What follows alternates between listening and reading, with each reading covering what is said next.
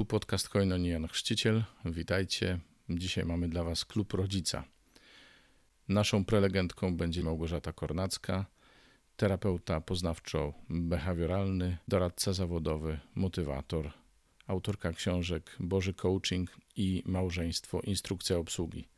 Małgosia będzie mówić o wieku nastoletnim, o dialogu z nastolatkami, o tym, czym to się je, dlaczego jest tak, jak jest, to znaczy dlaczego bywa z tym niełatwo, no i co możemy w tej sytuacji zrobić.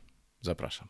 Jak tak się słucha osoby, to tak człowiek się czuje, znaczy ja się tak czuję zażenowana trochę, nie, że tak niby jakieś przechwałki, ale też tak sobie myślę, jest taki psychiatra austriacki, on już nie żyje, on był więźniem obozu koncentracyjnego, Wiktor Emanuel Frankl, bardzo polecam jego książki i on mówi tak, że słuchajcie, jak mija nam życie, to ludzie dzielą się na takich, którzy tak jak mają kartki z kalendarza, nie? Że każdy dzień, pamiętacie, kiedyś były takie kalendarze jednodniowe, nie? Że się wyrywało. No więc ludzie dzielą się na takich, którzy myślą, że ojeny, jak mało mi zostało, nie? Jeszcze tylko coraz cieńszy ten kalendarz. Pod koniec roku tam zostawała jedna kartka na trzydziestego pierwszego grudnia i potem od nowego znowu był taki gruby. No więc już tak nam ubywa tych kartek, jest ich coraz mniej i na takich, którzy biorą te kartki, wkładają do szkatułki i dziękują Bogu za każdy dzień, który, który przeżyli. Nie? I tak sobie myślę, że po prostu im więcej mam w tej szkatułce, tym bardziej się cieszę, więc ja w ten sposób do tego podchodzę, że już coraz, coraz więcej tych rzeczy tam wkładam do tej szkatułki, no i się potem zbiera, jak człowiek usłyszy, to się dziwi, o kogo chodzi, no ale tak, to ja. Zobaczcie, mamy tutaj dosyć duży rozstrzał, nie? Jeśli chodzi o wiek, że są rodzice malutkich dzieci i dorosłych. I wczoraj właśnie nocowali u nas tacy przyjaciele, którzy mają dzieci w podobnym wieku do moich i mówili o tym, że no, trudności, z jakimi się borykają, ich samych zaskoczyły i właśnie rozmawialiśmy o tym, że ja też się tego nie spodziewałam, nie? Że z jakimiś takimi trudnościami się będę musiała mierzyć. I, yy, I właśnie Agnieszka, która była, mówi, słuchaj, wiesz co, ja jak rozmawiam z rodzicami młodszych dzieci, to ja im nawet nie mówię, bo oni mi nie wierzą. Ja mówię, wiesz, ja też nie wierzyłam, ja też myślałam, że mnie to nie spotka, no jak? Przecież taki ten ukochany skarb, nie, że zamieni się właśnie w bardziej wymagającego człowieka, ale wszystko sobie powiemy, jak, dlaczego. Tytuł yy, Rozmowa z nastolatkiem Challenge Accepted. Ten program, który ja tak wstępnie przygotowałam, to jest tak. Gdzie się podziało albo co zeżarło nasze słodkie maleństwo, nie? Meandry dojrzewania i wyzwań, z którymi mierzy się nasze dziecko. Taki pierwszy temat. Czego najbardziej potrzebuje nastolatek i czego najbardziej potrzebuje rodzic? I to będzie druga część. W trzeciej e, odpowiemy sobie na pytanie, czy porozumienie z nastolatkiem jest w ogóle możliwe i trochę o, o tym, jak sprawić, żeby ono było możliwe. I jak pomóc naszemu dziecku, jak pomóc sobie przetrwać ten wyjątkowy czas. Takie, takie cztery punkty. Czy jest coś, co myślicie, że, że, że chcielibyście, żebyśmy jeszcze tutaj, albo w trakcie może, jakbyście mieli jakieś pytania, to zachęcam. No dobra, no to zaczynamy w takim razie. Nie wiem, czy wiecie, ale y, ludzie myślą, że jak ktoś jest psychologiem, to że ma po prostu, nie, nie ma żadnych problemów z dziećmi, jego dzieci są cudowne i jest takie powiedzenie, że no, okej, okay, czy dzieci ornitologa potrafią latać? No nie, mimo tego, że on jest ornitologiem, nie? Dlatego na początek chcę krótko powiedzieć o rabinie, o mądrym rabinie, bo jeden mądry rabin powiedział tak. Ludzie dzielą się na głupich, mądrych i bardzo mądrych. Głupi to tacy, co popełniają błędy i nie wyciągają wniosków. Mądrzy to tacy, co popełniają błędy i wyciągają wnioski. A bardzo mądrzy to tacy, co uczą się na błędach innych. Ja nie jestem bardzo mądrym rabinem. Niestety nie nauczyłam się na błędach innych, ale idę w stronę bycia mądrym rabinem, czyli uczenia się, y, uczenia się na swoich błędach. Także mam nadzieję, że wy będziecie bardzo mądrzy, czyli że nauczycie się na moich błędach i po prostu y, pójdziemy do przodu. No więc tak, jak pomóc y, naszemu dziecku i jak pomóc sobie przetrwać ten wyjątkowy czas? Pierwsza, y, pierwsza myśl, która, która się pojawia, to to, żebyśmy zrozumieli, z kim i o co toczy się walka, bo jak przychodzą różne trudne sytuacje, konflikty, jakieś aroganckie zachowania, to y, może nam się wydawać, że tak naprawdę y, my toczymy walkę z naszym dzieckiem, ale tak nie jest, tak naprawdę nie jest. I y, tu jest dużo czynników, które się składa na to, że dziecko się tak, a nie inaczej zachowuje. Taka modelowa, modelowy sposób rozwiązywania konfliktu polega na tym, że jakbyśmy sobie wyobrazili, że jest wąska ścieżka w górach. Po jednej stronie jest skała, po drugiej stronie jest przepaść i idą osoby z naprzeciwka. I na tej wielkiej, na tej ścieżce jest taki wielki głaz. I teraz możemy ten głaz przepychać jeden na drugiego, nie? To jest właśnie ten problem, który mamy. Ale możemy razem skonsolidować siły i zepchnąć ten głaz w dół, w przepaść i wtedy się spotkamy, nie? Kiedy my widzimy, że problemem jest człowiek, że problemem jest nasze dziecko, no to źle myślimy, tak? Popełniamy błąd. Błędem jest takie myślenie. Po drugiej stronie jest człowiek, my mamy problem i my musimy ten problem zepchnąć, musimy sobie w ten sposób poradzić. I chciałabym, żeby każdy, który tutaj siedzi na tej sali, żeby przypomniał sobie, co robił, gdy był młody. Co robił, gdy miał te naście lat, tak? Co wtedy myślałeś o swoich rodzicach? Ja pamiętam, e, któregoś razu e, przy, przyjechał do mnie znajomy, który miał dorosłą córkę, która rzuciła studia i pojechała gdzieś do jakiegoś innego miasta, e, zaangażowała się w jakąś taką działalność ewangelizacyjną, ale uliczną, nie wiem, czy to był jakiś formalny kościół, czy nie, i po prostu tam rozdawała żywność, ewangelizowała. On był załamany, on mówi, jeny, co ona wyprawia? Zostawiła studia, tak? Przecież ja tutaj, jak ja na przykład przywożę jej jakieś pieniądze, to ona idzie od razu, mówi, nie, przestały mi dawać pieniądze, bo ona wszystko rozdaje, tak? Bezdomnym, nie? Przychodzą tacy, takie osoby, które powinny pójść do pracy, a ona wszystko rozdaje, moje ciężko zarobione pieniądze, nie?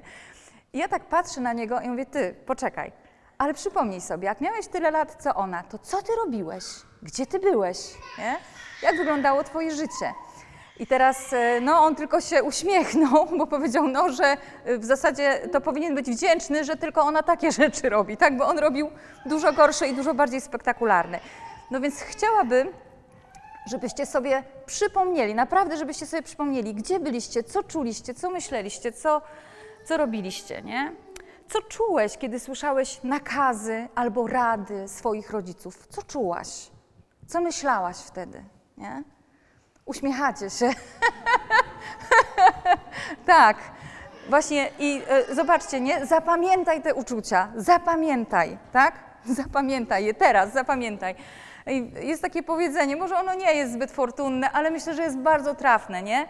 Nie pamięta wół, jak cielęciem był. Nie wiem, czy znacie takie powiedzenie, nie? Że tak jest, właśnie, że tacy jesteśmy, że punkt widzenia zależy od punktu siedzenia i że bardzo łatwo zapominamy. Bardzo często jest takie doświadczenie, że jak jest się młodym, to człowiek myśli, nie, ja to nigdy się tak nie... Nie, ja to swojemu dziecku czegoś takiego w życiu nie zrobię, nie? Tak się, nawet takie słowa mogły padać, nie? I co? I nic, nie? Minęło ileś lat i człowiek wszedł w te kolejne. Co uczy pokory?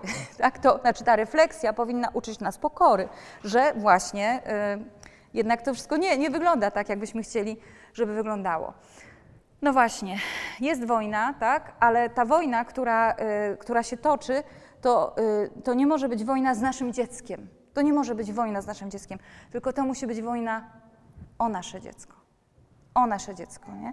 I ta, i ta myśl chciałabym, żeby nam towarzyszyła, tak? Tylko pamiętajmy, co czuliśmy i co myśleliśmy o naszych rodzicach. Z tego punktu chcę, żebyśmy dzisiaj wyszli. Idziemy dalej. Co tak naprawdę się dzieje z naszym dzieckiem? Zmiany w ciele, zmiany hormonalne, tak? To jest jasne, że nagle dziecko wyglądało inaczej, a teraz nagle wygląda inaczej, czuje inaczej, nie? Że to są totalne zmiany, nie? Przypomnijcie sobie sytuację, w której, nie wiem, macie się, nie wiem, gdzieś przeprowadzić w jakieś nowe miejsce, nie znacie tego miejsca, zazwyczaj, bo są zawsze wyjątki, ale zazwyczaj ludzie czują lęk wtedy, nie? Nie wiedzą, co ich spotka, czują wielką niepewność i to jest z tym związane, tak? E, presja ze strony otoczenia rówieśników. Ja sobie też tak myślałam, bo coraz częściej w gabinecie mam po prostu młodych ludzi i ja sobie myślę, jeny, co się takiego dzieje? Dlaczego jest tak, że, że tylu młodych ludzi potrzebuje w tej chwili pomocy, nie? Mam teraz na przykład siedemnastoletniego y, y, chłopca, znaczy no młodzieńca i on mówi, proszę pani, bo mój brat dwunastoletni ostatnio mi powiedział, czuję się jak śmieć i ja potrzebuję pomocy psychologa, nie? Myślę sobie, jeny, po prostu co to takiego jest? I właśnie o tym też chcę powiedzieć, że to, co my przeżywaliśmy, yy, ja tu jest też dużo młodszych ode mnie osób, tak? Ale to, co właśnie jakby pokolenie wstecz przeżywało, my mierzyliśmy się z, z, naprawdę z innymi problemami. Teraz ci młodzi ludzie żyją pod dużo większą presją, nie? Nie wiem, czy słyszeliście o FOMO. To jest taka obawa przed bezpowrotnym przegapieniem czegoś. I spotkałam się z takimi badaniami, że właśnie badacze z Uniwersytetu Warszawskiego sprawdzali, że problem z odłączeniem się od internetu ma już w tej chwili kilka milionów Polaków. To badanie było jesienią dwa tysiące dziewiętnastego roku. Nie wiem, jak teraz by to wyglądało, tak? Ale dwadzieścia dwa procent badanych ma kłopot, żeby, nie, potrafi ignorować otoczenie wskutek interakcji ze smartfonem. A dwadzieścia trzy procent najmłodszej grupy badanych to jest piętnaście dziewiętnaście lat, dwadzieścia sześć procent dwadzieścia pięć trzydzieści cztery lata, czyli jedna czwarta, tak? Jedna czwarta, to było w dwa tysiące dziewiętnastego roku, nie wiemy jeszcze jakby co pandemia zrobiła, nie? Ale dlaczego tak się dzieje, że ignorujemy otoczenie? Też między innymi dlatego, że boimy się, że coś nas ominie, nie? Że coś nas ominie. Właśnie ciągły napływ informacji. Ja teraz niedawno na tydzień wyjechałam i e, tak się akurat stało, że miałam wyłączony telefon. I to było niesamowite, jak ja przez ten tydzień odpoczęłam. Ja sobie nie zdawałam sprawy z tego, że ojej, no bo tutaj wiadomość, no to muszę odpisać, bo tutaj coś. Jaka to jest presja, jaki to jest ciężar, nie? A młodzi ludzie korzystają z tych wszystkich y, y, dobrodziejstw y, jeszcze w większym stopniu niż my, nie? I to wszystko ich przytłacza. Plus właśnie, bo ten lęk przed y, przegapieniem czegoś, to jest lęk, on, wcześniej nie było w ogóle takiej jednostki. To jest nowy lęk, który się pojawił i który dotyka młodych ludzi, nie? I, i w dużej mierze też dorosłych, nie? Kolejna rzecz, zobaczcie, brak spójnego świata wartości. Przed laty było tak, że te, mniej więcej te same wartości były w szkole, w domu, jakby obracaliśmy się w świecie, gdzie, gdzie ten świat był spójny, a teraz coraz więcej osób przychodzi z takim problemem, że dziecko mówi o skłonnościach homoseksualnych, mówi o tym, że chce zmienić płeć, bo taka jest moda, bo wiele dzieciaków właśnie w ten sposób jest też, nie wiem, inspirowanych, namawianych do tego, tak? Pokazywane jest to wszystko w różowych okularach i bezradność rodziców, którzy w ogóle nie wiedzą, co z tym zrobić, tak? Jak to, jak to w ogóle połączyć, czy w ogóle moralność chrześcijańska, nie? W tej chwili jest często ośmieszana, nie pokazywana jest w kategoriach tego, że to jest na, naprawdę świetny sposób na, na fajne życie, bezpieczne życie, tylko właśnie, że to jest, no, to jest ośmieszane, tak? My, jeśli mamy, jeśli chcemy pewne wartości przekazać dzieciakom, naprawdę mamy trudniej, tak? My płyniemy pod prąd. Jak przestajemy wiosłować, to się cofamy. Tak to działa, nie? I teraz i my, my, przynajmniej dorośli, nie? Powinniśmy wiedzieć, gdzie góra, gdzie dół. No ale młody człowiek, który wchodzi w świat i kwestionuje wszystko, w ogóle jest zdezorientowany, nie? I teraz przedstawiam, co się dzieje w głowie i w sercu, w sercu człowieka. Kryzys autorytetów. To też jest coś, coś co wpływa na, na nasze dzieci.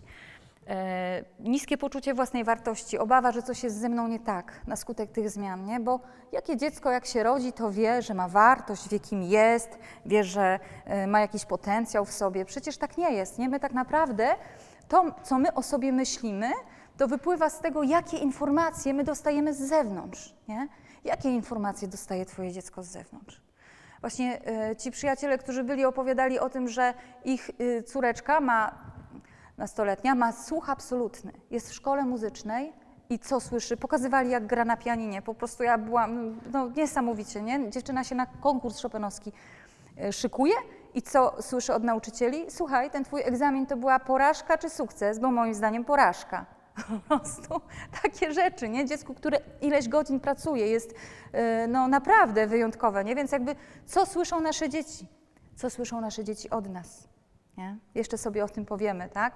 Ale to wszystko ma wpływ na to, co się dzieje, co się dzieje z nastolatkiem, nie? Lęk przed odrzuceniem, potężny lęk. Ja pamiętam, jak byłam zaskoczona, że na przykład gdzieś tam w parafii bierzmowanie, no to wiadomo, że dzieciaki na tych przygotowaniach, jak była msza, no to miały wyjść po prostu do mikrofonu i coś tam przeczytać. I ja byłam zdumiona, bo no, zawsze w grupie są takie osoby, które no, rwą się tak do tego, nie? Że, że, że bywało tak, że po prostu one się bały tego, bo bały się na przykład, że coś im nie wyjdzie, ktoś ich sfilmuje, umieści to w mediach społecznościowych i że ta osoba zostanie ośmieszona, nie? Więc jakby, zobaczcie, taka presja, która, z którą my w ogóle nie mierzyliśmy, bo nie było się, bo nie było tych mediów społecznościowych, nie?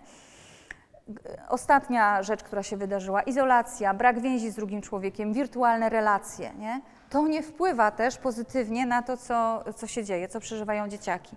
Dostęp do pornografii. W jakim wieku dzieciaki najmłodsze mają dostęp do pornografii? Wiecie, ile lat mają? Osiem. Osiem. Polecam, jest bardzo dobra strona o pornografii kropka p l. Tam jest mnóstwo fajnych artykułów, filmików, takich jak narzędzi tego, jak sobie z tym poradzić, nie? Bo potem dziecko, które obejrzy takie treści, one bardzo na nie wpłyną, ale ono nie będzie umiało sobie z tym poradzić, nie będzie umiało o tym opowiedzieć, nie? Dlatego jest tak ważne to, żebyśmy mieli relacje z naszym dzieckiem. Jeszcze będziemy o tym mówić, nie? Ale one, nasze dzieci naprawdę gdzieś tam przed laty dużo łatwiej nam było niż im teraz. Brak ruchu. No bo y, takie uzależnienie, nie, od tych wszystkich ekranów powoduje, że automatycznie nie chce nam się tak bardzo ruszać, nie? Co takie typowe dla wieku nastoletniego jest krytyczne spojrzenie na siebie i innych spowodowane tak zwanym myśleniem czarno-białym. To myślenie czarno-białe to jest taka pułapka, w którą wpadamy. Y, taka pułapka, która właśnie charakteryzuje perfekcjonistów często.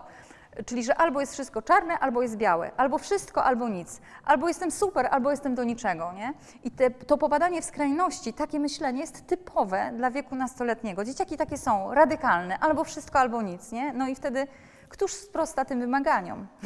Nikt, no bo każdy z nas ma potencjał i ma słabości, no tak mamy, każdy ma wady i każdy ma zalety, nie? A oni właśnie wpadają w te, w te skrajności i to im, i to im utrudnia. Wielu młodych ludzi, którzy przychodzą na terapię, to są ludzie, którzy mówią, ja nic nie czuję, nic nie czuję. Wchodzą w tak zwany tryb takiego odłączonego obrońcy, to się tak fachowo nazywa, czyli po prostu nie umieją nazwać emocji, nie pozwalają sobie na te emocje i to sprawia, że to, to jest taki mechanizm, który ich broni przed tymi emocjami, ale tak naprawdę, emo- jeśli na przykład my przeżywamy gniew, złość na coś, a złość czujemy wtedy, kiedy jest jakieś nasze oczekiwanie niespełnione. Na przykład oczekuję, żeby mama się na coś zgodziła, a ona się nie zgadza. No i czuję wtedy złość, nie? I teraz jeśli ja o tej złości nie opowiem, w jakiś sposób jej nie wyrażę, to ta złość nie znika. Emocja nie znika. Ona zamienia się w taką energię, która pcha nas do, do działania w różne strony. I bardzo często jest tak, że młodzi ludzie, którzy rozładowują napięcie poprzez autoagresję, poprzez cięcie się, poprzez różne zaburzenia odżywiania, tak naprawdę to jest często niewyrażona złość w dużej mierze na rodziców, tak? Bo z jakiegoś powodu na przykład dziecko się boi, myśli sobie, nie, tak nie można, nie powinienem tego robić, nie, nie wolno, to jest przecież mój rodzic, nie? Albo na przykład ktoś je w jakiś sposób skrzywdził, obraził, one czują złość, ale na przykład, bo muszą być grzeczne, no to tego nie powiedzą, tak? Albo boją się powiedzieć, albo nie umieją tego po prostu nazwać, nie umieją tego wzbudzenia, które mają, bo każda emocja to jest wzbudzenie się naszego układu nerwowego, wegetatywnego układu nerwowego.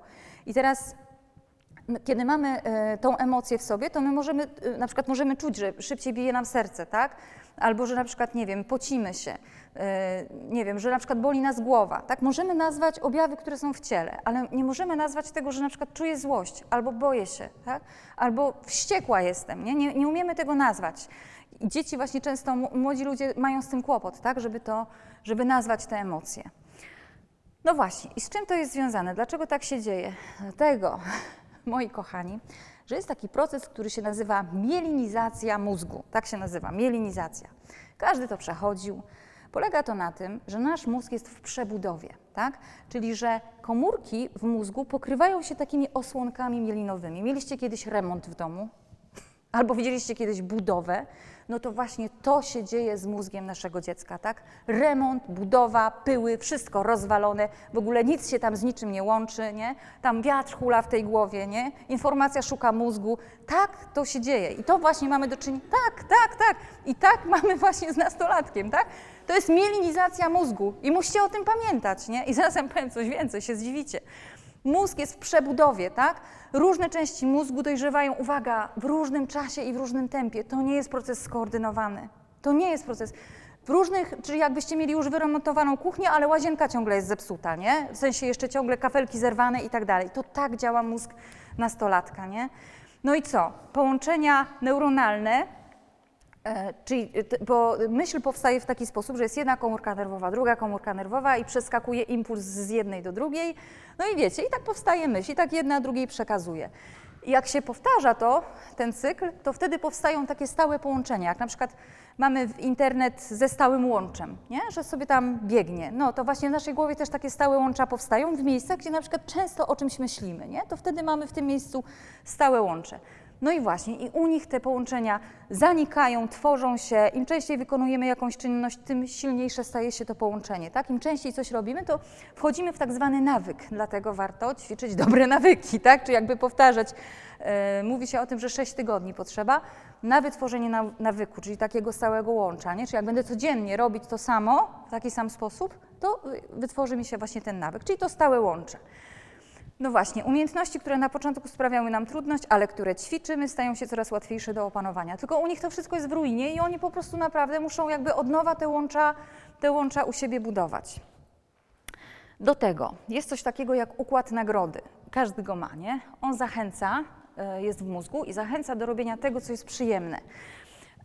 Dlatego, że wydziela się dopamina. I ona się uwalnia podczas wykonywania przyjemnych czynności i ona działa po prostu trochę jak narkotyk, ta dopamina, nie? Że ona sprawia, że my chcemy znowu coś takiego zrobić. To jest, ona jest tą nagrodą i dlatego na przykład sięgamy po pewne rzeczy, które sprawiają nam przyjemność. I nie musimy się do tego zmuszać, to po prostu przychodzi nam samo. No i właśnie, przed dziewiętnastym rokiem życia e, mamy trudności z kontrolą odczuwania tej przyjemności, z kontrolą, tak? Czyli te, nasze dzieciaki są bardziej poda- podatne na tą dopaminę niż my, nie? I to powoduje, że, mamy skłon- że oni mają skłonność do szybszych i głębszych uzależnień i niebezpiecznych zachowań, tak? Bo oni jakby mają e, kłopoty z hamulcami, bo zaraz powiemy sobie, gdzie są te hamulce, ale za to bardzo dobrze działa ten, ta dopamina, się super wydziela, tak? Czyli po prostu jeżdżą samochodem z uszkodzonym systemem hamulcowym i z super przyspieszeniem, nie? Po prostu, no to, to tak działa. Jest też coś takiego jak układ limbiczny i on odpowiada za emocje i różne instynktowne reakcje. No i te zmiany zachodzą też w tym układzie limbicznym i to powoduje nadmierną impulsywność, zmienność nastrojów, ryzykowne zachowania, tak? To się z nimi dzieje. Na przykład jazda na motorze, jakaś taka ryzykowna, prowadzenie auta bez prawa jazdy. Ostatnio właśnie yy, syn mojej znajomej, piętnastoletni, nie? Mówi, wiesz mamo, przestawiłem samochód, przeparkowałem, ale nie mów tacie, nie? To ja, w razie czego to ja, nie? Po prostu wziął coś, siadł, przeparkował, nie wiem, po prostu strzeliło mu coś do głowy. Yy, przy podejmowaniu decyzji nie pracuje kora przedczołowa u nastolatka, tylko inna partia mózgu, bruzda skroniowa górna. Tak to się dzieje, tak to, się, tak to wygląda. Czyli po prostu mamy duże zmiany. I teraz uwaga, kora mózgowa. Za co odpowiada kora mózgowa? Za zdolność przewidywania konsekwencji różnych działań. Za kojarzenie faktów. Za myślenie abstrakcyjne. Za ocenę ryzyka. Za umiejętność racjonalnego podejmowania decyzji. Za empatię. I co? U nastolatka nie najlepiej komunikuje się z pozostałymi częściami mózgu, tak? Czyli zdolność przewidywania konsekwencji różnych działań, kojarzenie faktów, myślenie abstrakcyjne, ocena ryzyka, racjonalne podejmowanie decyzji, czego oczekujemy od naszych dzieci, empatia, tak? To nie działa, tam hula wiatr, od razu sobie to powiedzmy. No właśnie, i teraz uwaga, niektóre części mózgu człowieka, w tym kora mózgowa, rozwijają się przez cały okres dojrzewania, a nawet do dwudziestego piątego roku życia, a nie do szóstego czy do dziesiątego, jakbyśmy przypuszczali. Ja, ja miałam tę przyjemność, że y, kilka razy widziałam się z doktor Wandą Półtawską, ona jest psychiatrą, ona po prostu specjali- specjalizowała się właśnie też w pracy z młodzieżą i pamiętam, jak ona mówiła, osiemnaście lat, to nie jest y, człowiek dorosły, to jest człowiek pełnoletni, ale nie jest dorosły, bo rośniemy do dwudziestego czwartego roku życia i do dwudziestego czwartego roku życia, ona mówiła dwudziestego czwartego, rozwija się mózg, tak? Czyli y, po prostu to się nazywa ta młody dorosły, tak? Wczesna adolescencja w jakichś tam fazach rozwoju. Chodzi o to, że y, nie wiem, czy też macie takie doświadczenie ze swoimi nastoletnimi dziećmi, ale ja po prostu miałam takie doświadczenie, że po prostu w pewnym momencie, że szło, szło, szło, wszystko fajnie, pięknie i nagle miałam poczucie, jakby dziecko cofnęło się w rozwoju.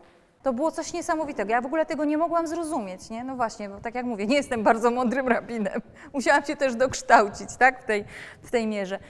Że y, to jest niesamowite, że my oczekujemy od dziecka czegoś, z czym ono ma kłopot, nie? Z czym ma kłopot. No właśnie, czyli brak dobrej łączności między różnymi częściami mózgu wpływa na osłabienie świadomości, że moje zachowanie może ranić innych, czyli na tą empatię, tak? Czyli na to współodczuwanie z drugim człowiekiem, tak? Czyli dziecko może zachowywać się arogancko i w tym momencie nawet sobie nie zdawać sprawy, nie? Potem, tak jak mówię, za jakiś czas y, tam się postyka to wszystko, tak? Ale w tym danym momencie na przykład może minąć jakiś czas, pięć minut, dziesięć minut, może godzina, może wieczorem, tak? Jakby ono y, zreflektuje się, bo tam się to wszystko jakby y, w, na tej budowie się połączą, tak? Te, te obszary. No właśnie, i co odczuwa moje dziecko w związku z tym wszystkim? Gwałtowne emocje, skrajność, drażliwość, nerwowość, porywczość. Bardzo często y, objawem y, depresji y, jest y, drażliwość, nie? Jest u nastolatka drażliwość. Y, niechęć do określonych działań. Obniżona koncentracja, nadrażliwość na ocenę swojej osoby. Zobaczcie, nie? Czy y, przypomnijcie sobie sytuację, w której ktoś wam mówił jakieś przykre rzeczy, zwracał wam uwagę, że czegoś, coś źle zrobiliście, nie? Jak się czuliście. A teraz wyobraźcie sobie, że jesteście nadwrażliwi w tym temacie, nie? Że jeszcze bardziej to bierzecie do siebie. No naprawdę jest im ciężko, nie? A do tego gwałtowne emocje. Potrzebuje większej ilości snu, nastolatek i określonych składników odżywczych, na pewno magnezu, witaminy B. Potrzebuje autonomii i swobody w wyrażaniu siebie. I zaraz sobie o tym wszystkim powiemy, dlaczego tak jest. No właśnie, a jaki jest odbiór otoczenia? Nie? Jaki jest twój odbiór? Kiedy twój nastolatek, tak, rozmawia z tobą nie tak, jak byś oczekiwał, byś oczekiwała, no to co myślisz? Nie? Co czujesz? Nie będę pytać. Co myślisz? Co czujesz w tym momencie? No właśnie. Młodzież, myślimy często, nie liczy się z uczuciami innych, nie? No nie liczy się. Jest egoistą, jest roszczeniowy, jest skupiony na sobie, nie? W ten sposób możemy myśleć. No właśnie. A nie wiem, ja, ja często jak pracuję z ludźmi, to proszę ich o czytanie książek albo oglądanie różnych filmów, bajek. No tak mam po prostu. I jedna z bajek, którą wam polecam, to jest Mała Syrenka Disneya.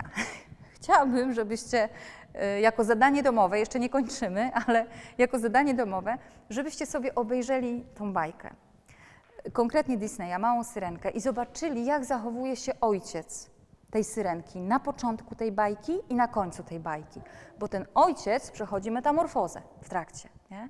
Więc fajnie byłoby, żebyście sobie zobaczyli i przyjrzeli się, jak ta młoda się zachowuje, ta jego córka i pod, właśnie pod kątem tej relacji ojciec-córka. Taka lektura obowiązkowa to jest W głowie się nie mieści. Nie wiem, czy widzieliście, ktoś widział W głowie się nie mieści? No to pięknie pokazuje właśnie tą przebudowę, nie? Musicie, musicie, jeszcze raz, tak? Dlaczego? Zobaczcie, to świetnie pokazuje, bo ja na przykład nie rozumiałam tego, że moje nastoletnie dzieci opowiadały mi po jakimś czasie o tym, co przykrego ich spotkało w dzieciństwie. Ja w ogóle nie rozumiałam, mówię, jeny dziecka, ale dlaczego mi to teraz mówisz? Przecież ja teraz nie mam na to żadnego wpływu. W ogóle o co chodzi, nie? A okazywało się właśnie, że ten mózg, który się przebudowywał, wydobywał różne wspomnienia. I to jest bardzo często, tak się często dzieje. W gabinecie mam właśnie rodziców, którzy mówią, że nie rozumieją tego, nie radzą. Dlaczego nagle jej się coś przypomniało i ona zaczyna teraz wyciągać jakieś rzeczy, których my w ogóle nie pamiętamy. W ogóle to wszystko było inaczej, nie? A teraz to dziecko nagle przychodzi i zaczyna wyrzucać. No właśnie, bo, bo ten mózg tam próbuje odnaleźć te informacje, te wszystkie ślady, dlatego się tak dzieje, nie? Dlatego dziecko właśnie w tym momencie może nam różne rzeczy wyrzucać. I trzecia bajka, ja ostatnio byłam na niej w kinie i yy, z jednej strony ją polecam, z drugiej strony właśnie trochę mi się nie podobała, pod tytułem To nie wypada. Yy, To, co ta bajka fajnie pokazuje, to pokazuje właśnie problemy, które, z którymi mierzy się młody człowiek i błędy, które popełniają rodzice tego dziecka, nie? Ale było tam parę też takich elementów, które jak dla mnie było, były taką nadmiern, nadmiernym akcentem na, taką, na takie rozseksualizowanie młodzieży i to mi się nie podobało. Ale poza tym super, tak? Bardzo rzecz warta, warta obejrzenia. To nie wypada. Okej, okay, tak? Czyli ja po prostu my musimy się dokształcić, my musimy być na bieżąco i zobaczyć, co się dzieje, e, co się dzieje. No właśnie, a propos tego dokształcania. Zobaczcie, e, Chcemy wychowywać nasze dzieci. Co to znaczy? Chcemy przekazać im jak, jakieś wartości, nasze wartości, nasz świat wartości, tak? Chcemy im pokazać, co jest dobre, co jest złe. Chcemy im powiedzieć, że jak będziesz robić tak, to będzie ci się dobrze wiodło. Jak będziesz robić inaczej, to będzie ci się źle wiodło. I problem polega na tym, że my często nie zdajemy sobie sprawy z tego, że są pewne etapy rozwoju moralnego, a w literaturze jest naprawdę dużo zamieszania na ten temat i często przychodzą rodzice, którzy przeczytają coś i myślą wprost, jak to zastosują, że, że to wyjdzie. Niekoniecznie i zaraz chcę powiedzieć dlaczego. Jest kilka koncepcji tego rozwoju moralnego, ale mniej więcej one, mniej więcej one się pokrywają, więc jakby tutaj ja Muszyńskiego taką teorię wzięłam, więc etapy rozwoju. Najpierw do drugiego roku życia dziecko, dziecku brakuje świadomości i brakuje motywacji moralnej i generalnie jest tak, że dla dziecka dobre jest to, co jest przyjemne, tak? To, co jest fajne, to, co sprawia mi przyjemność, jest dobre.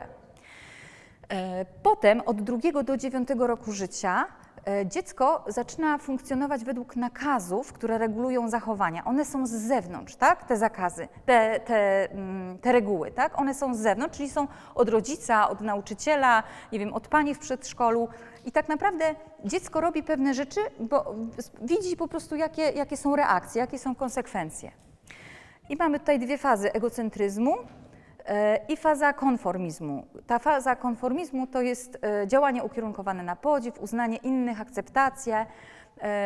Właśnie często jest tak na przykład, że dziecko jak idzie do szkoły, to może, bo pani powiedziała, bo pani tak uważa, nie? Czy jakby zaczyna chcieć się przypodobać komuś. I tak naprawdę ono jeszcze może nie czuć tego, że coś jest dobre, czy coś jest złe, tylko po prostu wie, że to wypada, tego nie, znaczy jak zachowa się w jakiś sposób, to wtedy dostanie za to jakąś nagrodę, a jak zachowa się w nieodpowiedni sposób, to dostanie karę. Nie? Czy ten system moralny, te wartości nie są jeszcze w nim, nie są w środku, one są na zewnątrz.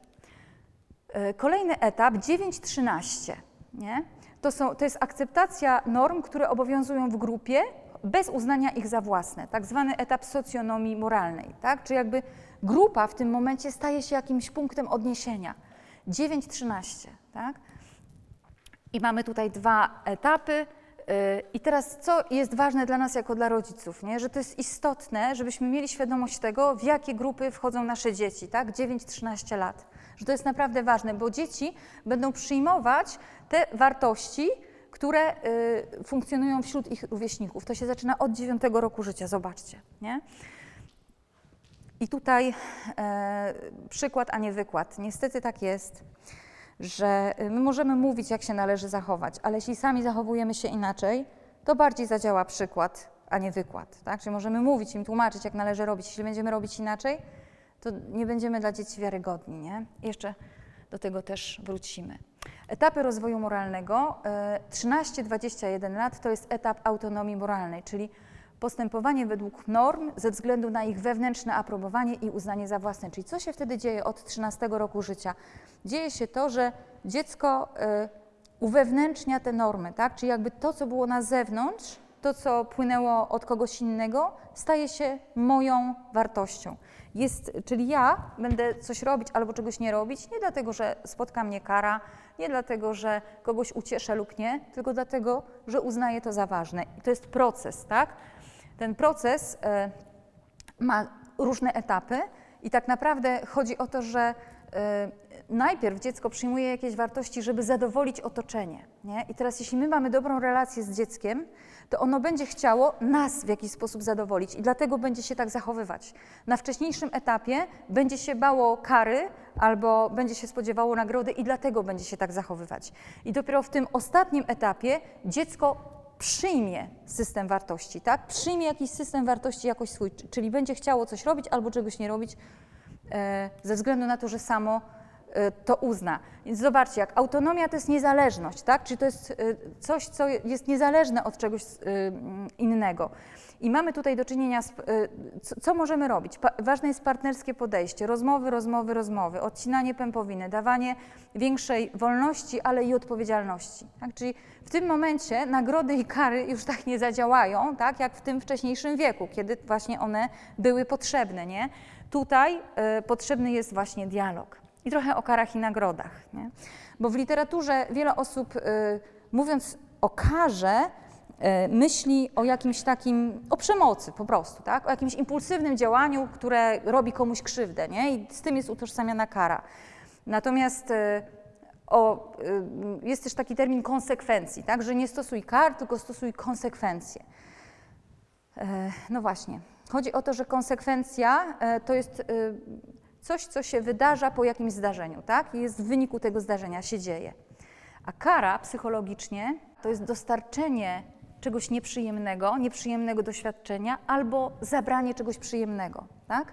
Czyli jeżeli na przykład dziecko, nie wiem, nie lubi sprzątać łazienki, tak? A ma posprzątać łazienkę, to ono subiektywnie może odczuwać, że to jest kara, tak? Albo na przykład ma wyjść do kina, a my mu zabraniamy, żeby wyszło do kina, to to jest kara. I możemy to nazywać jak chcemy. Psychologicznie, kiedy zabieramy coś przyjemnego lub dajemy coś nieprzyjemnego, to jest kara i to może przyjmować najróżniejsze formy. Nagroda jest odwrotnie, tak? Czyli dajemy coś przyjemnego i zabieramy coś nieprzyjemnego. Czyli na przykład jeżeli mówię, jak tak się będziesz zachowywać, to nie wiem, to zabiorę ci kieszonkowe, tak? I nie zabieram tego kieszonkowego, to to jest nagroda, tak? Bo ja pozbawiam dziecko kary, pozbawiam czegoś nieprzyjemnego. On, ono się spodziewa tego, że zostanie zabrane mu kieszonkowe, tak? I w momencie, kiedy ja mu nie zabieram, to ja mu daję nagrodę. I teraz, wszystko, czy to jest jasne? Bo ja wiem, że jest piątek wieczór i po prostu, tak? Czyli kara, zabieram coś przyjemnego lub daję coś nieprzyjemnego, nagroda odwrotnie, tak? Daję coś przyjemnego lub zabieram coś nieprzyjemnego. Na przykład dziecko miało posprzątać tą łazienkę, czego nie lubi robić i ja mówię, a dobra, to nie sprzątaj, to jest nagroda. I teraz co robi nagroda, a co robi kara? Kara nie uczy, jak należy się zachować. Kara pokazuje, jak nie należy się zachować, nie? Że na przykład jak dziecko wbiega na ulicę i dostaje za, nie rozgląda się w prawo i w lewo i dostaje za to karę, to nie uczy się, że musi spojrzeć najpierw w lewo, potem w prawo, tak? Uczy się, że nie, że nie wolno mu wbiegać na ulicę, ale nie wie nic więcej, tak? Natomiast jeśli dziecko spojrzy w lewo, spojrzy w prawo, o ja powiem, o super, spojrzałeś w lewo, spojrzałeś w prawo, czyli daję mu pochwałę, czyli to daję mu nagrodę, to ta nagroda uczy, jak się należy zachować. Kara nie uczy, jak należy się zachować. Kara pokazuje, jak nie należy się zachować, tak? To jest jasne? Dobra. Okej. Okay. Nagroda to dostarczenie przyjemności lub pozbawienie nieprzyjemności. I teraz uwaga, bo my też często nie zdajemy sobie z tego sprawy. Nieregularna nagroda, tak? Daje dużo więcej wzmocnienia. Czyli na przykład jak dziecko, no weź mamo, no puść mnie, no nie. No puść mnie, no nie, no weź mnie puść, no nie. E, no dobra, już idź. To to, no dobra, już idź, to co to jest, nagroda czy kara? Nagroda.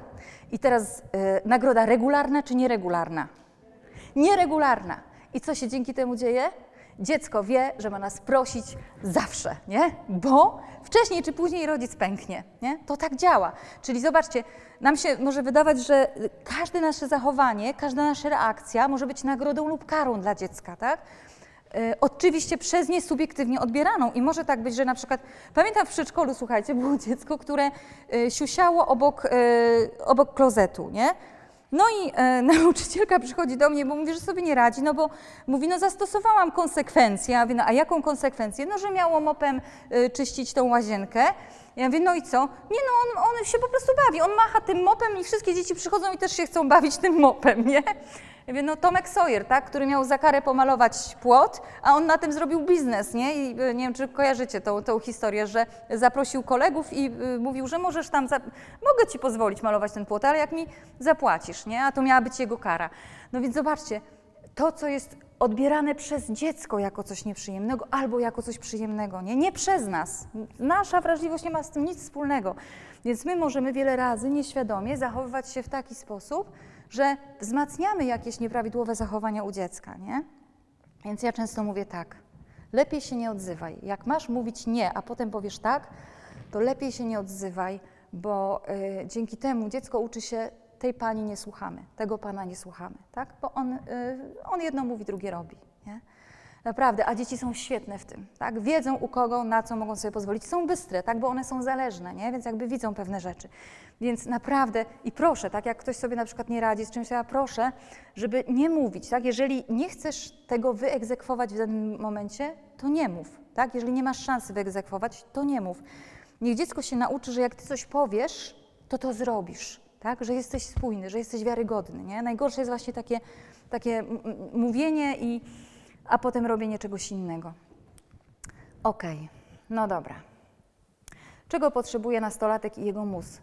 mózg w związku z tym wszystkim, co mówiłam, o tej przebudowie, o tym remoncie, tak? Więc nastolatek potrzebuje mieć możliwość poznania siebie i świata, tak? Musi, musi mieć przestrzeń do samodzielnego zbierania doświadczeń, rozwiązywania problemów, stawiania czoła różnym wyzwaniom, tak? I dobrze, jeśli w tle jest empatyczny dorosły. Dlaczego? Dlatego, że tak jak mówię, no, tam kora nie działa, nie? Tam po prostu nie można zostawiać tych dzieciaków samych, do, dosłownie, dlatego, że jakby no, kreatywność wielka, hamulce kiepsko działają. Odpowiednie połączenia komórek nerwowych nie powstaną na komendę rodziców, tylko w wyniku swobodnego doświadczenia codzienności. Czyli zobaczcie, jak było małe dziecko, to my staliśmy przy nim, uczyliśmy, pokazywaliśmy, dziecko było dumne, że poświęcamy mu uwagę i robiło wszystko, co my chcemy, nie?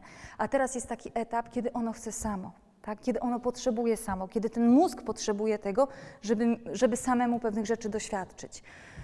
Podjęcie próby zbudowania swojej odrębności, niezależności po to, żeby wejść w dorosłe, samodzielne życie, nie? Ja też tak sobie często myślałam, jeny, to może jest dlatego tak ciężko, że, żebym ja się odwiązała od tych moich dzieci, żebym nie była taką nadopiekuńczą mamusią, która po prostu będzie, może dlatego jest tak ciężko, żeby po prostu było łatwiej, tak? W pewnym momencie puścić je do świata, nie? Bo tak to, jak są tak bliziutko, to, to jest ciężko. Nastolatek potrzebuje przeciwstawiać się dorosłym, aby zbudować swoją odrębność, tożsamość, poczucie własnej wartości, godności, tak? Potrzebuje to zrobić, potrzebuje. Dlatego prosiłam was na początek, nie? Żebyście przypomnieli sobie, co to było, co myślałeś, co czułeś, czego potrzebowałeś, jak traktowałeś słowa rodziców, nie? Czego w tym momencie potrzebowałeś. Pamiętaj, postawy nastolatków nie są skierowane przeciwko dorosłym. Często jest tak, że im większa arogancja, tym, większ, tym yy, większa niepewność siebie. Im bardziej dziecko jest niepewne siebie, im bardziej się boi, tym bardziej arogancko się zachowuje.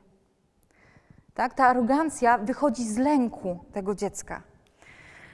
E, nie są też jednostką chorobową. Tak? Nastolatek, który się buntuje, który podważa różne rzeczy, to nie jest, to jest zdrowy nastolatek.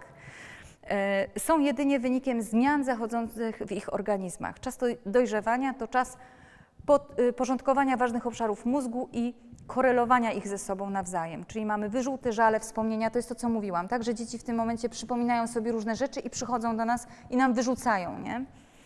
No właśnie, aby zdrowo, twórczo i optymalnie się rozwinąć, niezbędne jest wsparcie i bezwarunkowa akceptacja ze strony dorosłych. No właśnie, więc jakie jest nasze zadanie, bo czego potrzebuje nastolatek, czego potrzebujemy my?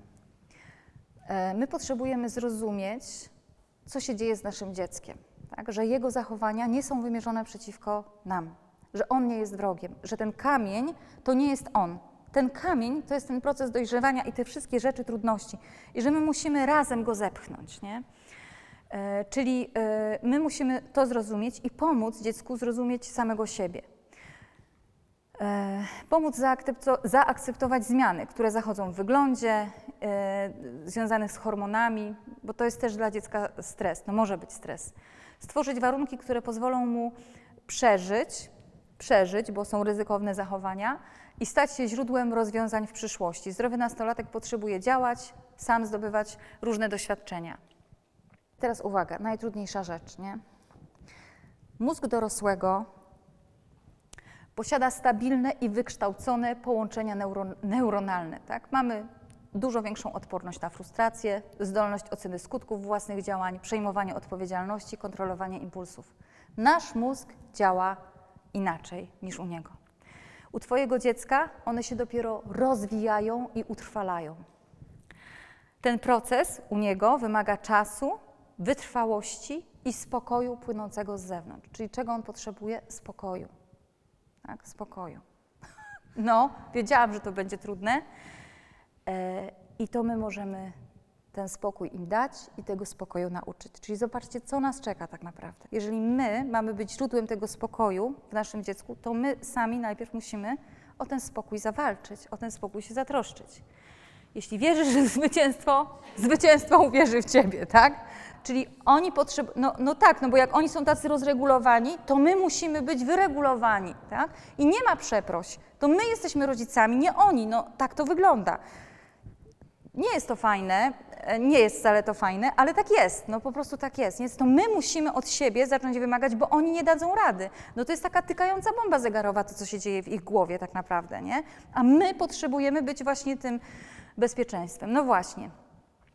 Dlaczego mówiłam o tym rozwoju moralnym? Bo zobaczcie, na pewnym etapie były potrzebne kary i nagrody, tak? Ale na innym etapie już działa co innego. Już działa relacja, tak? Czyli dziecko będzie chciało coś zrobić albo coś nie zrobić, dlatego że będzie miało z nami relację, że nie będzie chciało nas zasmucić. A jak my będziemy w kółko warczeć na nasze dzieci, no to one nie będą chciały niczego dla nas zrobić. Po prostu nie będą chciały, nie? Więc, a zobaczcie, nie? Co my robimy? Przychodzimy, mówimy, słuchaj, no nie odrobiłeś lekcji, masz bałam w pokoju, tralalala, nie? A co mówią rówieśnicy? Jesteś super, nie? Chodź, pójdziemy, gdzieś tam zaszalejemy.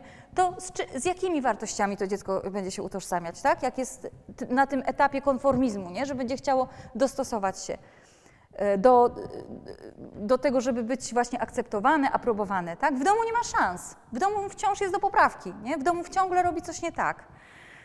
No właśnie, czyli y, przykład, a nie wykład, tak? Jeżeli my oczekujemy od dziecka spokoju, radzenia sobie z gniewem, no to my musimy sobie z tym gniewem nauczyć radzić, nie? My potrzebujemy być, uwaga, entuzjastyczni, silni, szanującymi siebie i innych, tak? No właśnie. Nastolatki najchętniej współdziałają z dorosłymi, którzy darzą ich szacunkiem i zaufaniem. Budowanie z nimi głębokiej więzi opartej na wartościach jest podstawą dotarcia do każdego z nich, tak? One naśladują te osoby, które podziwiają, które są dla nich szczególnie ważne i z którymi czują się emocjonalnie związane. Słuchajcie, to jest niesamowite. Pamiętajcie, ja nie jestem bardzo mądrym rabinem, tak? Ja się uczę na swoich błędach, nie? Więc chcę od razu żeby spuścić, tak? Że to nie jest tak.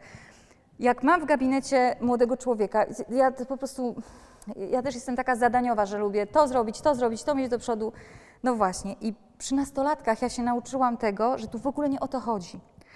Że jak ja posłucham przez tę godzinę, co to dziecko mówi, na koniec coś tam powiem, to, to jest naprawdę wystarczające, że to, czego te dzieciaki potrzebują, i o tym jeszcze za chwilę powiemy, to jest bycie wysłuchanym. To jest w ogóle, to jest w ogóle coś niesamowitego. Ja po prostu przecierałam oczy ze zdumienia, że oni naprawdę sami dochodzili do pewnych wniosków, ale jak się im dało przestrzeń do tego, żeby ich wysłuchać, żeby powiedzieć, co się z nimi dzieje, żeby usłyszeć, co się z nimi dzieje, żeby oni mogli to powiedzieć, nie? To jest niesamowite, do jakich wniosków, i po prostu najpierw słucham i myślę sobie, jeny, co to dziecko mówi, a potem myślę sobie, nie, no dobrze, dobrze, do dobrych wniosków dochodzi, nie? Ale muszę cały czas mieć plaster, tak, na buzi, nie mogę się odzywać, muszę pozwolić, żeby, żeby, żeby on wypowiedział, nie? No właśnie, nie wiem, czy kojarzycie Tomka Zielińskiego. Tomek Zieliński, Ko- ktoś kojarzy? Ręka do góry, kto? Okej. Okay. Tomek Zieliński to jest taki super fachowiec, który pracuje z nastolatkami, z nastolatkami po przejściach, z nastolatkami po próbach samobójczych. Jest niesamowitym człowiekiem i on na Facebooku często umieszcza rozmowy, które zapisuje z tymi nastolatkami. I ja chciałam właśnie przeczytać wam jedną z takich rozmów. Ona nosi tytuł oryginalnie przekopiowany z Facebooka, niech pan tego nie spieprzy. Uwaga mocne, to nasza trzecia rozmowa w okienku, opublikowana za zgodą Daniela. Imię zmienione, ale on je wybrał. Ma lat siedemnaście. Jest po próbie samobójczej, od której minął już jakiś czas. Obecnie Daniel znajduje się pod opieką cudownych specjalistów. To za ich zgodą, jego rodziców, jego samego rozmawiamy sobie od czasu do czasu o życiu. Oto fragment jednej z naszych rozmów. Daniel. Dorośli nie rozumieją, że jak krzyczą, to my nie słyszymy. Wie pan, tym krzykiem obrysowują nam taki teren, tematy, na które musimy kłamać, bo inaczej będą krzyczeć. Ja. Wyjaśnisz? Daniel. No na przykład, gdy ja coś robię, co powoduje krzyk lub niezadowolenie u mojego ojca, tu na dłuższą chwilę się zatrzymał i dodał znacznie ciszej, to kiedy zrobię to po raz drugi, to mu nie powiem o tym, bo on krzyczał za pierwszym razem. Więc tam postawił mi napis, lepiej kłam, bo jak powiesz prawdę, to tata będzie się darł. Dlatego kłamie i wie pan, tych tematów, na które możemy pogadać z moim ojcem, w moim wieku już nie ma, bo wiele, na które potrzebowałem z nim pogadać, wywołały krzyk, niezadowolenie i pouczanie. Teraz rozmawiając z nim, z moim tatą, jestem Danielem, który ma siedemnaście lat i już nic nie mówi. Ja rozumiem, Daniel.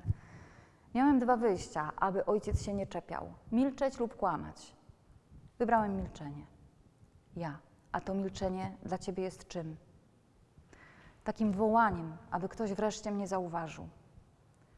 A jak się ciebie zauważa? Ot choćby tak jak pan, rozmową, w której nie muszę kłamać, aby pana zadowolić. Ja. Dziękuję. Daniel. Pamiętam, jak byłem dla pana chamski na naszej pierwszej rozmowie, a pan to wytrzymał. Nikt wcześniej tego nie wytrzymał. Ja. Cisza. Daniel. Wytrzymał pan prawdę, której nikt nie chciał usłyszeć. A kto ją powinien usłyszeć? Po długiej chwili, Daniel. Wie pan, sam nie wierzę, że to powiem, ale brakuje mi rozmów z moim starym. Ja. Tatą? Daniel. Dobra, już dobra, ale z pana męczy dupa. Ja. Uśmiechnąłem się w duchu na tego pana męczy dupę. Daniel. Po chwili bardzo cicho wypowiedział: panie Tomku, brakuje mi rozmów z tatą. Reszta rozmowy jest nasza. Jakiś czas temu otrzymałem od niego es em es a. Panie Tomku, jest pan dorosłym, przy którym uczę się nie kłamać. Niech pan tego nie spieprzy. Wzruszyłem się tą wiadomością, gapiąc się na nią przez dłuższą chwilę i przyszło pytanie, jak wiele jest tematów, na które nasze dzieciaki bardzo potrzebują pogadać, ale wybierają milczenie albo kłamstwo, obawiając się naszej reakcji. Daniel podpowiedział mi, czym można pozna- po czym można poznać dzieciaka, który wybiera milczenie. Jego zdaniem można to poznać po odległości, przy której siada przy nas, na przykład na sofie, o ile jeszcze przychodzi. Dodał po tym coś bardzo mocnego. A wy dorośli myślicie, że chodzi o to, że dorastamy i się wstydzimy.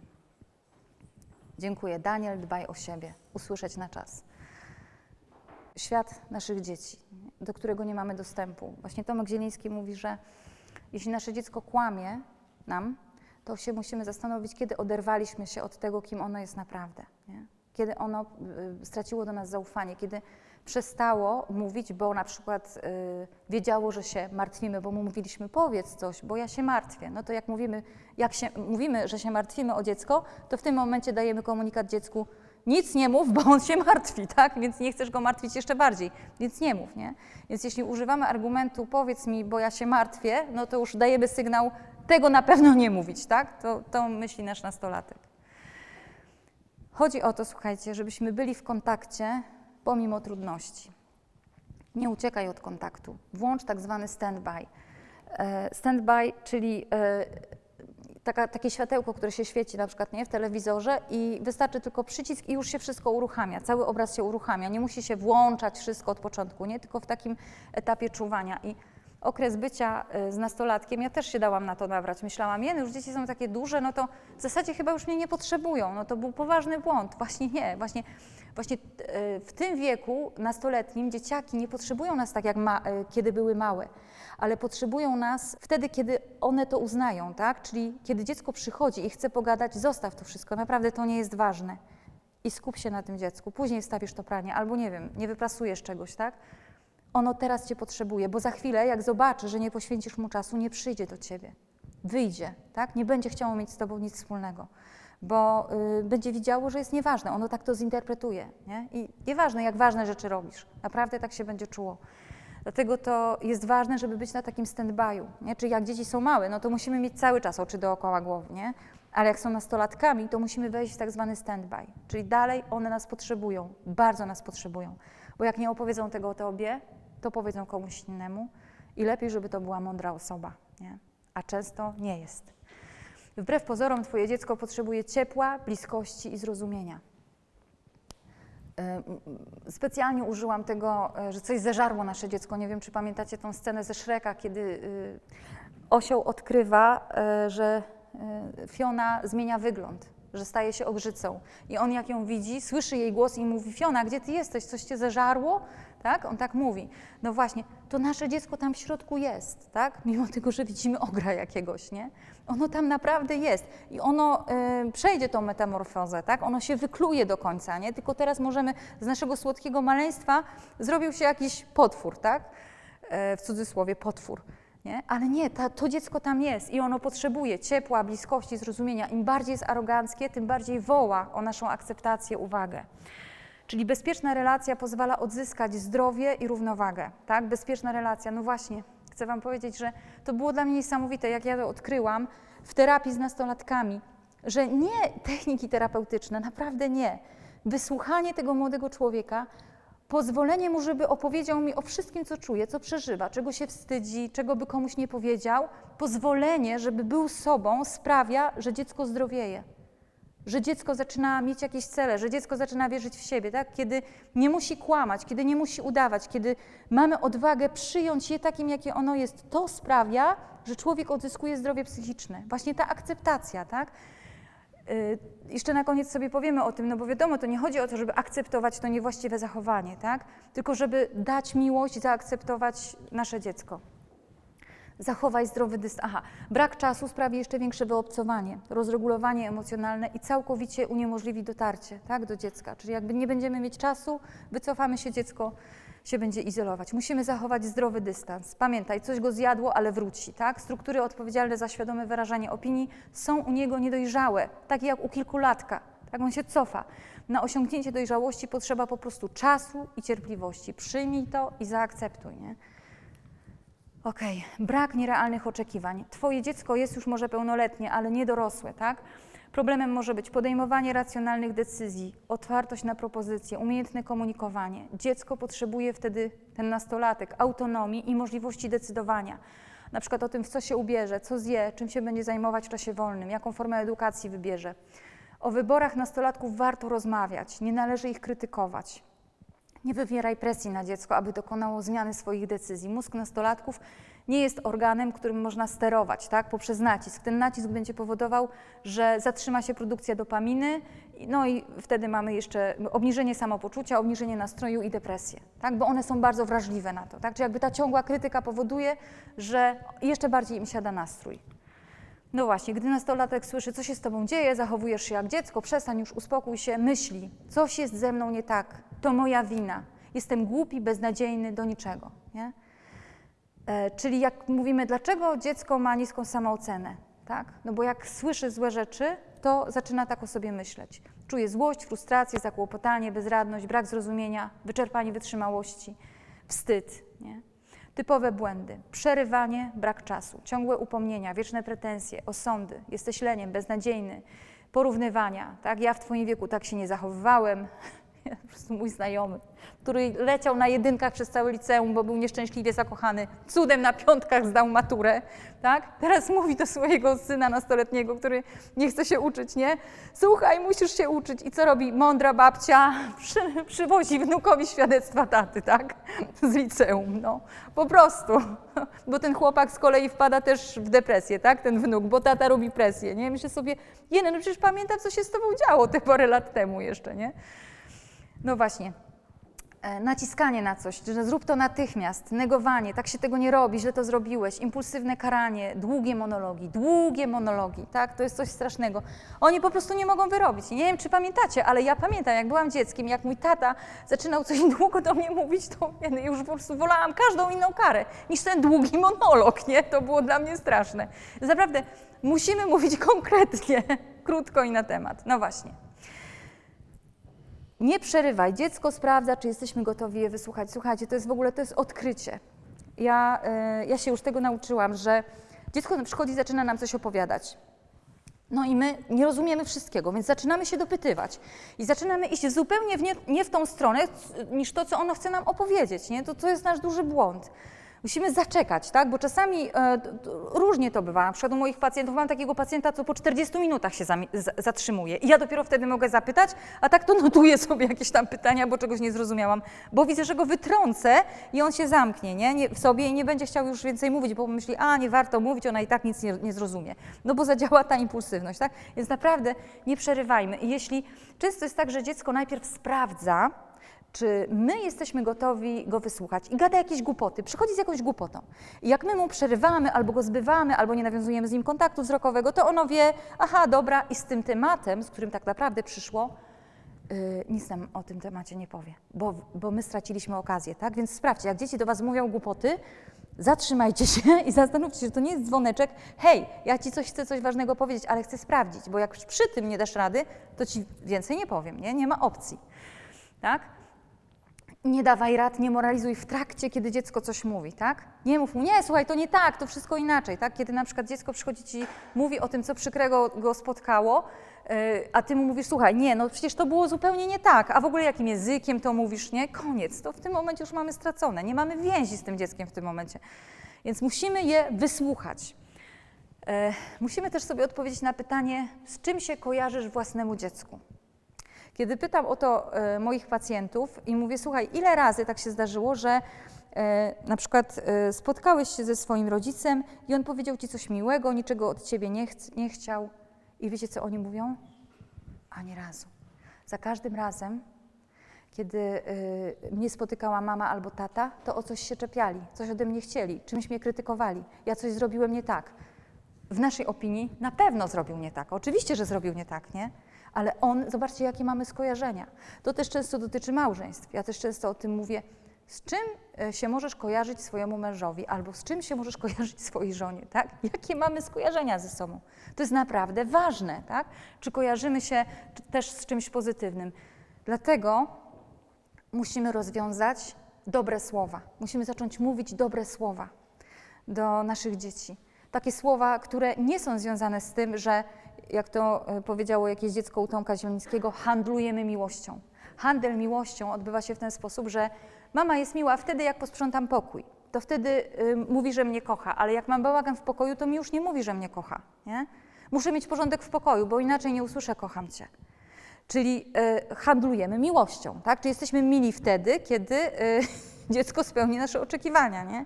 A tutaj chodzi, słuchajcie, to jest, my dajemy na kredyt, to jest inwestycja, tak? Nawet jak musisz znaleźć coś dobrego w tym swoim dziecku i musisz mu to powiedzieć, tak?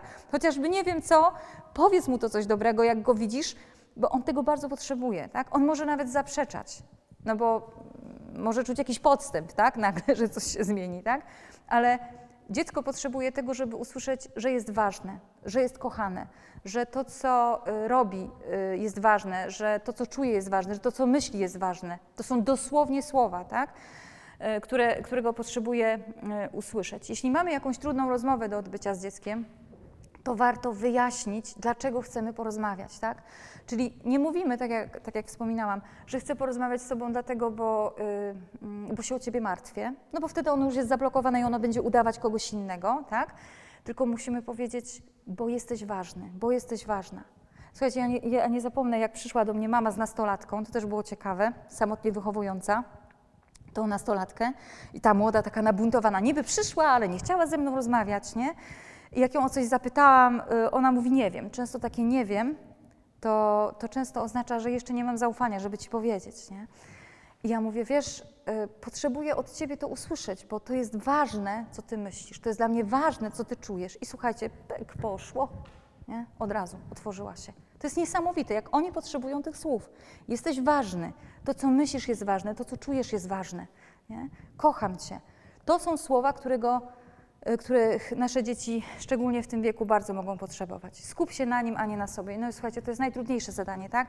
Bo jak widzimy, że ono gada głupoty, nie? Że zarzuca nam rzeczy, które nie miały miejsca i w ogóle, tak? No to co my wtedy chcemy zrobić? Obronić się, wytłumaczyć, usprawiedliwić, powiedzieć, jak to było, dlaczego i tak dalej, tak?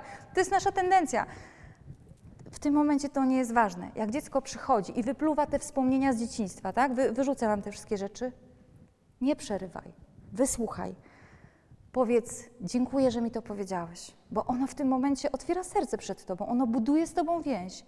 Jeśli dasz radę, powiedz, wybacz, że nie umiałem cię kochać, nie umiałam cię kochać tak, jak tego potrzebowałeś.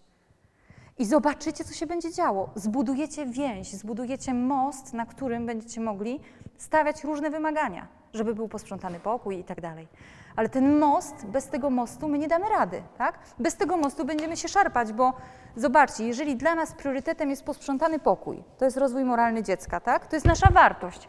Dla dziecka to nie jest wartość, to jest nasza wartość. Ono jeszcze nie, utoż- nie uwewnętrzniło tego, nie stało się to systemem wartości jego, nie? Więc my możemy budować wymagania na więzi, na więzi. Naucz się być ze swoim dzieckiem. Co to znaczy? Wiecie co, właśnie historia nastolatki, która często wychodziła z domu, jak się denerwowała, i w końcu mama zapytała: słuchaj, jak ja mogę z tobą być wtedy, kiedy ty jesteś tak zdenerwowana, co mogę zrobić? I ona mówi: wiesz mamo, ja wtedy po prostu potrzebuję wyjść na powietrze, jak chcesz, to wyjdź ze mną. I ta mama wyszła i trzymały się za rękę i pół godziny nic nie rozmawiały, a potem ta młoda przytuliła ją. Nie? A cały czas było tak, że ta mama czuła się odrzucona, bo ona wychodziła, bo ją lekceważy. A ta młoda po prostu tam, wiecie, ten mózg tam dochodził na, na, na dworze, tak? Do, do odpowiedniego poziomu funkcjonowania, tak? Uspokajał się, wyciszał. Więc musimy zadać dziecku pytanie, czego potrzebujesz, tak? Nie, jak ci mogę pomóc, bo to jest ryzykowne, bo kiedy pytamy, jak ci mogę pomóc, takiego nastolatka, to co on sobie może myśleć, że e, aha, czyli, e, czyli ty we mnie nie wierzysz, tak? Czyli ty myślisz, że ja potrzebuję twojej pomocy, nie? A ono właśnie chce sobie poradzić samo. Ono samo chce znaleźć rozwiązanie, nie? I często jak stworzymy taką przestrzeń do rozmowy, to dziecko zacznie mówić. Bardzo ważne pytanie, które warto zadać swojemu dziecku, jeśli macie odwagę. Możecie powiedzieć do niego tak: słuchaj, wiesz, chcę z tobą pogadać, bo jesteś ważny, nie? Dla mnie ważna. I chcę ci zadać takie pytanie ważne dla mnie. Czy ty czujesz, że ja jestem po twojej stronie? Czy ty czujesz, że ja jestem po twojej stronie? I teraz, jeśli zadacie to pytanie dziecku, możecie znać odpowiedź już teraz. Możecie się śmiać z tej odpowiedzi, nie? To trzeba kolejne pytanie zadać, bo jak dziecko powie nie wiem, to znaczy, że jeszcze za mało e, dobrych rzeczy od nas usłyszało i że potrzebuje usłyszeć, że jesteś ważny, kocha, to jest naprawdę ważne. Co ty myślisz, co czujesz, chcę wiedzieć, widzisz, bo ja nie we wszystkim daję radę, ja nie we wszystkim jestem takim rodzicem, jakiego ty potrzebujesz. Chcę się dowiedzieć, czy czujesz, że jestem po twojej stronie. Jeśli, jeśli jestem, to dlaczego? Jeśli nie, to co mogę zrobić, żeby być? I zobaczmy, tak? Kiedy, jak. Ważne to, żeby taką rozmowę odbyć z każdym dzieckiem, jeśli jest kilkoro, nie? Czyli tak, bezwarunkowa miłość, akceptacja, bezpieczna relacja, gdzie nie boję się rozmawiać o tym, co czuję, czego doświadczam. Nastolatkowi potrzebna jest spokój i, rózmo- i równowaga, tak zwany komunikat ja, czyli chcę, żebyś, nie chcę, żebyś, rozumiem cię, potrzebuję wiedzieć, boję się kiedy, nie chcę, żebyś, nie lubię, czuję, wolałbym, abyśmy, tak? To są takie komunikaty, w którym ja mówię, co czuję, tak? Tylko w przypadku nastolatka, tak jak mówię, unikajmy słów boję się, że jeśli chcemy, żeby nastolatek nam powiedział prawdę. Czyli pamiętajmy, robimy dialog, budujemy most porozumienia, na którym stawiamy wymagania, inaczej one wpadną w przepaść, tak? Czyli jeżeli my nie mamy dialogu, jeżeli nie mamy porozumienia z naszym dzieckiem, to jak będziemy czegoś wymagać, a między nami jest przepaść, no to te nasze wszystkie wymagania będą wpadać w przepaść, tak? Będą wywoływać bunt, frustrację, eskalację emocji, nie? No właśnie. I kiedy mamy zbudowany most, kiedy dziecko zaczyna odzyskiwać do nas zaufanie, tak, a my do niego, to wtedy możemy powiedzieć: zobacz, mamy z tym problem, tak? Jaki masz pomysł na rozwiązanie? Sprawdźmy za kilka dni, czy to działa, ok? I tutaj nie odwołujemy się, bo musisz, bo trzeba, tylko mówimy: słuchaj, wiesz, mi zależy na tym, żeby między nami była dobra relacja, żebyśmy się dogadywali, nie? Bo wiesz, jak nie odpuszczamy, tak? Czy na przykład jeśli chodzi o ten porządek w pokoju, czy coś, wiesz, mi zależy na tym, bo wiesz, bo jak będzie ten bałagan, no to wiesz, ja się będę denerwować, po co nam to, nie? No to jaki masz pomysł? No i tam dziecko mówi, że na przykład będzie coś robić. Nie będzie robić, ale tak powie. Ale my wtedy musimy powiedzieć yy, przy tych ustaleniach: sprawdźmy za kilka dni, czy to działa, dobra? No i tam za parę dni siadamy i znowu: słuchaj, wiesz, no bo to jest ważne, nie, wiesz, zależy mi na tej relacji, wiesz, chcę, żebyśmy się dobrze dogadywali, tak? Zobacz, mamy z tym problem, czy masz jakiś pomysł na, na rozwiązanie? I odwołujemy się znowu do naszej relacji, bo to jest to, na czym nastolatkowi zależy, tak? Nie jakieś zewnętrzne kary, sankcje, tak? Tylko właśnie ta relacja, to jest to, czego ono potrzebuje, on potrzebuje, nie? Zobacz, ja się denerwuję, ty się denerwujesz, przecież nam zależy, żeby było miło, nie? Żebyśmy się dogadywali. To jest właśnie to, tylko to nie zadziała, jeśli nie zbuduję więzi, jeśli nie zrobię bezpiecznej relacji.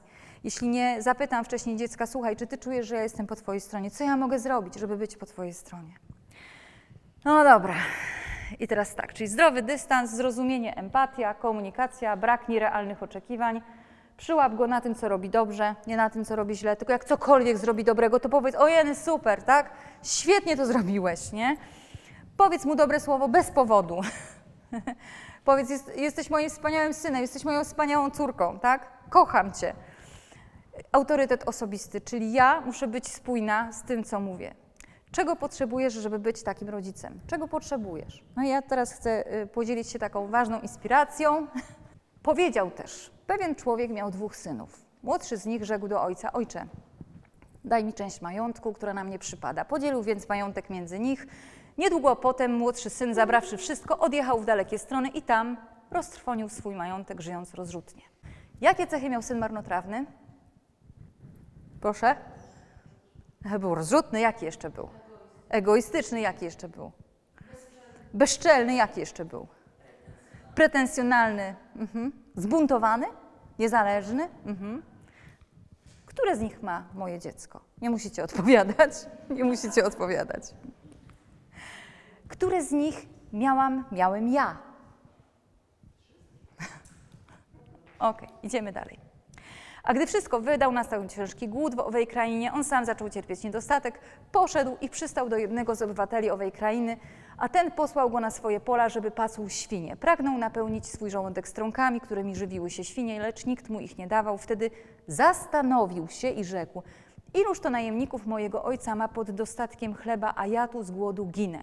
Zabiorę się, pójdę do mojego ojca i powiem mu: ojcze, zgrzeszyłem przeciw Bogu i względem ciebie. Już nie jestem godzien nazywać się twoim synem.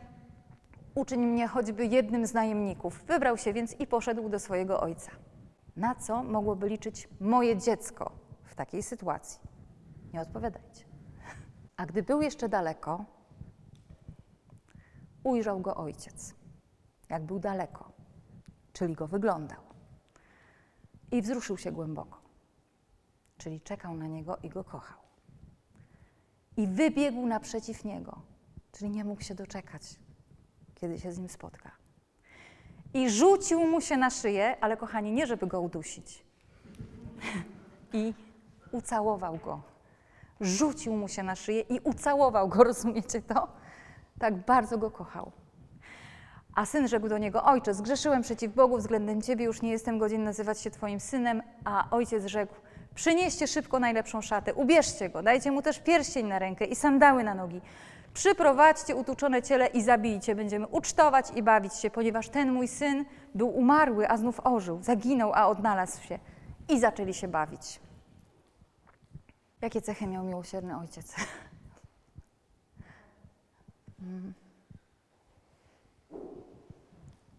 Które z tych cech mam ja?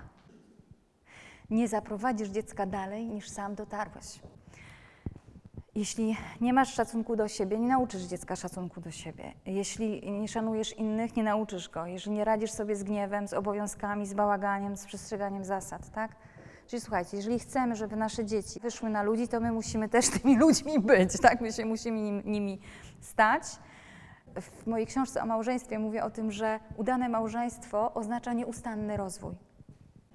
Ale udane rodzicielstwo oznacza też nieustanny rozwój. My musimy zacząć wymagać od siebie, od siebie w pierwszej kolejności. Po prostu uczymy się kochać, no bo my się uczymy kochać, bo to nie jest tak, że nagle, tak, jacyś jesteśmy nagle. Zobaczcie, ile rzeczy się musimy dowiedzieć, każdy z nas, żeby kochać drugiego. Jak sprawić, żeby nasze dziecko poczuło się kochane? Musimy je zrozumieć, musimy zobaczyć. Ono nie ma tej perspektywy patrzenia z, z naszej perspektywy, ale my ją mamy, bo my przeżyliśmy to, co on przeżył, nie? To, co ono przeżyło. My to przeżyliśmy, więc my mamy tę perspektywę. Na zakończenie pewnej terapii jeden ojciec mówi do córki: dojrzałaś, córeczko, dorosłaś. A ona na to: i ty też, tato, i ty też. I tego nam wszystkim życzę, kochani. I tego nam wszystkim życzę, żebyśmy dojrzali, dorośli. No, dziękuję za uwagę.